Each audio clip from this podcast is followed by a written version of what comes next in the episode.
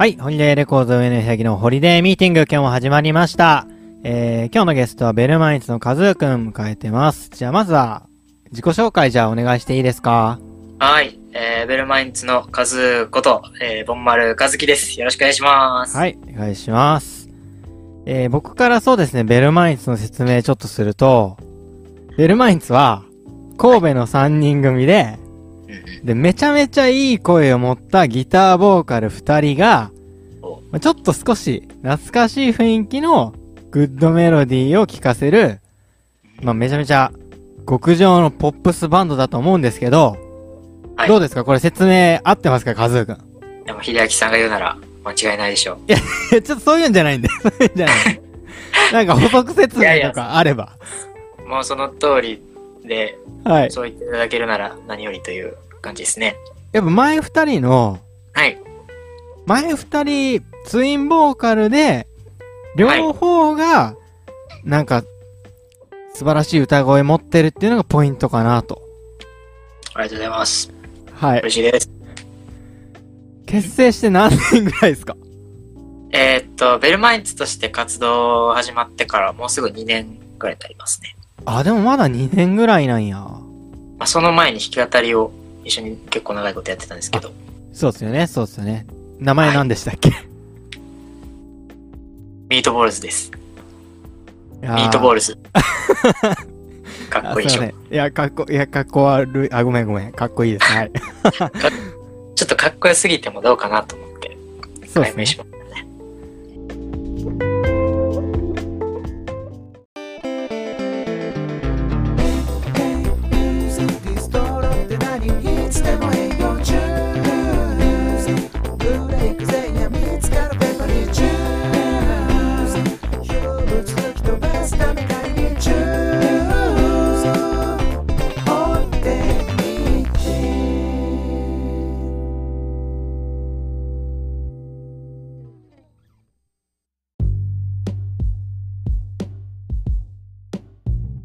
でさっきも言ったように、ベルマインツの魅力の一つは、まあボーカルが二人いて、その二人ともが、こう抜群の歌唱力持ってるところだと思うんですけど、えー、その歌にフォーカスして、そもそもカズーは、カズーくんは、はいいつ頃から歌い出したんですか？まあ、何歳からっていうか。うーん、ステージに立って歌い出したのは、まあその高校生になってバンドを組んだうん。時からだとは思うんですけど、はいはいはなんか歌が好きやなと思ったのはうん中学生の頃ですかね。い。あークラスにクラスに、あの、なんか歌の上手い友達がいて、うん。でその彼とみんなに聞こえるくらいのあ遠慮のないボリュームでうん。小袋とかうんうんうん。 EXILE とかうん。なんか湘南乃風とかケミストリーみたいななんかハモる流行りのあジー。なんかもうでかい声で歌ってうん。えうまっみたいなのが言われるのが き気持ちよくってえ、教室で？そうそうそうそうえー、え、じゃあそれは、まあ、歌う、歌うまい友達がひもう一人いて、はいカズ自体も、もっと小学生の時か、時とかから歌うまいって言われてたの？うーんいやそういう記憶は一切ないですねああ、ないんや。あんまりへえでもなんかまあ歌がす好きな気はしてたんですけど、へ別になんかうえ。まいとか思ってなかったんですけど、ああ、でも歌歌うの楽しいって思ったのは、その友達と一緒に歌い出して。そうですね。みたいな。へえ。歌詞をこう、コピーしていって、うんうん。一緒にちょっとこう、あ、ここでこうやってハモってたな、みたいなのを確認しなあがら、あ。で、カラオケも行ったりとか、へえ。痛い、痛い中学生でした。痛いっていうか、教室がライブ会場みたいなノリですね。そうそう。へえ。え、それで高校生の時に、はい。え、それバンド？高校の時にそうですね、コピーバンドを始めましたね。へえ。その時は何を演奏したんですか？えーっと、その時もうん。えーっと、また全然別のボーカルがもう一人いて、うん。で、ツインボーカルだったんですけど、うん。うん。で、まあ、斎藤和義をやったり、うん。なんか、ジュディマリのそばかすとか歌ったりしました。へえ。まあでも、いわゆるなんか世の中の名曲をやってたみたいなそうですね日本のポップスがやっぱり多かったですね、ずっと。へえでも、でもなんかその頃からずっともう一人ボーカルがいてっていう感じなんですね。思えばそうですよね。なんか人と一緒に歌うのが結構好きで。ハモったりとか、ハモられたりみたいなのはずっうんうとんうん。してて、気づけば今もツインボーカルですね。えー、そのハーモニーはじゃあ重要な要素なんですか？そう、そうかもしれないですね。あんまりもう深く。考えてなかったですけど、うんうん気づけば。ハモれるみたいなのを、ハモれるみたいなのを多分その中学生の時に気づいて、うん。そこの気持ちよさがずっと多分抜けなかったんだと思います。あー。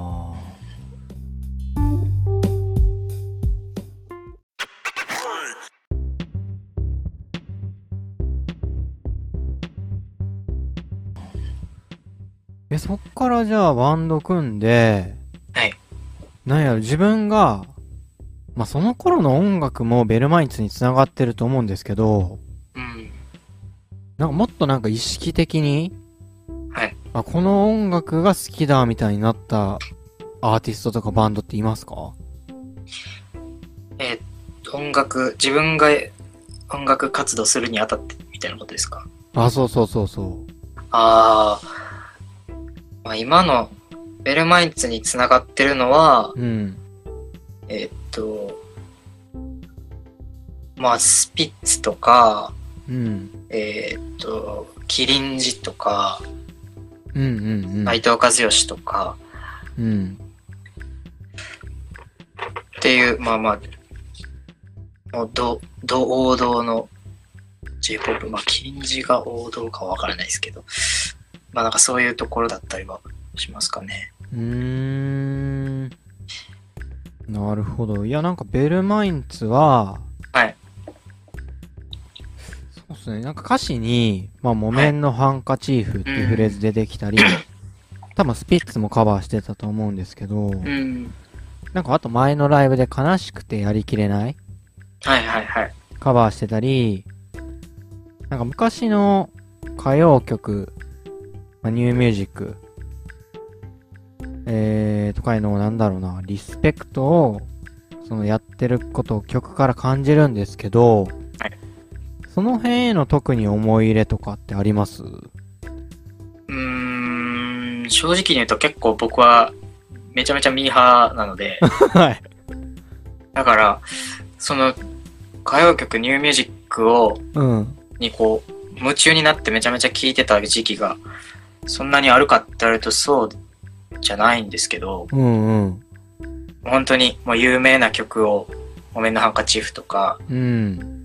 まあ、そうこう有名な曲を知ってた程度ですかね。でもまあ昔からその、自分でその、自分から音楽を聴かなかった時うん。はその、家族の車で流れる音楽とかは、うん。まあ、父親が好きだった浜田省吾とか、うん。ああ。と母親は牧原紀之安全地帯とか好きだったり、いや、でもなんかその影響大きい感じがする。そうですね。結構その当時の音楽は結構聴きましたね。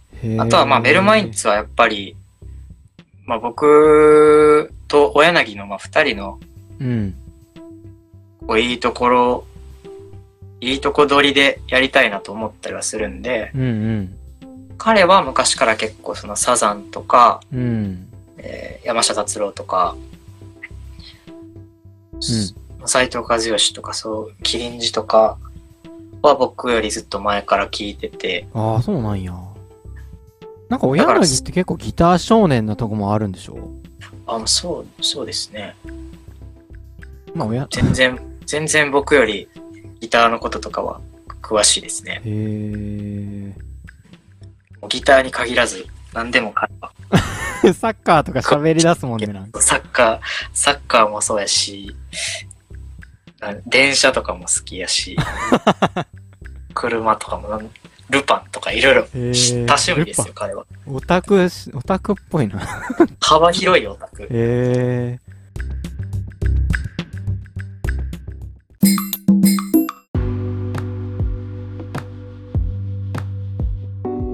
え、え、ちなみに数、ベルマインツって何歳ぐらい？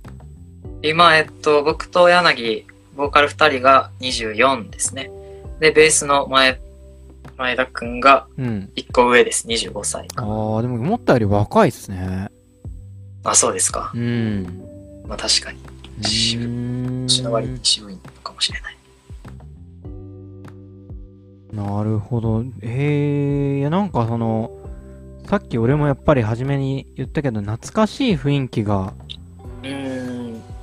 あるバンドだなぁとは思ってて、まあそういうの言われたり言われなかったりはすると思うんですけど、まあでも、作ってると、うん。うーん、まあ逆にその自分が音楽を作り、作るようになってから、そういうまあ歌謡曲とかニューミュージックを意識しだしたみたいなところが割と大きくて、うん。こう自分が作るメロディーのこう、どこか古臭い部分が、うん。うん。なかなかこう、意識的に消せなかったりして、どうしてもみたいな。だからこう、ベルマインツを始めてから、まあ、始める前からもちょっとずつ聞いてはいたけど、うん。その、始めてからそういうところにこう、より気がいくようになったというか、うん。いろいろ聞くようになりましたね。うん。だユーミンとか。全然詳しくなかった。まあ今も、ちょっとずつこうして、ああ、こういう音楽をやっぱしてたんだなってこう、ベラインズ始めてから思うことが結構多いですね。へえ。ベルマインツがこう、印象、ベルマインツが与える印象うん。の音楽をもろに聴いてたのは親柳の方だと思います、多分。僕よりもああ、。じゃあ、親柳は結構重要人物なんですね。うん、間違いないと思いますね。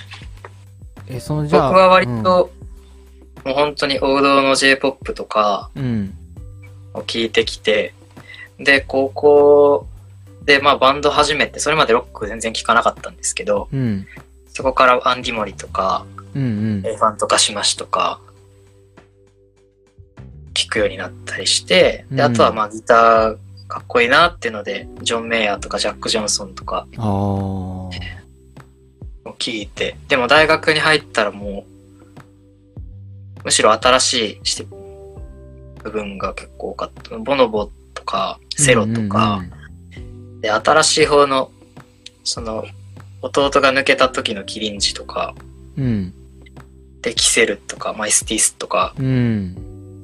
マイスティスは新しくはないですけど、こう、意外とそういうポップス、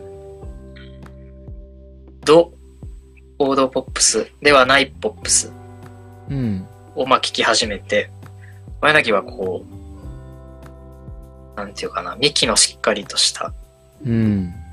ポップスロックをこうずっと聞いてきたような。じゃあ、その懐かしい雰囲気は、その、親からの影響というか、もともと持ってるもので、はい。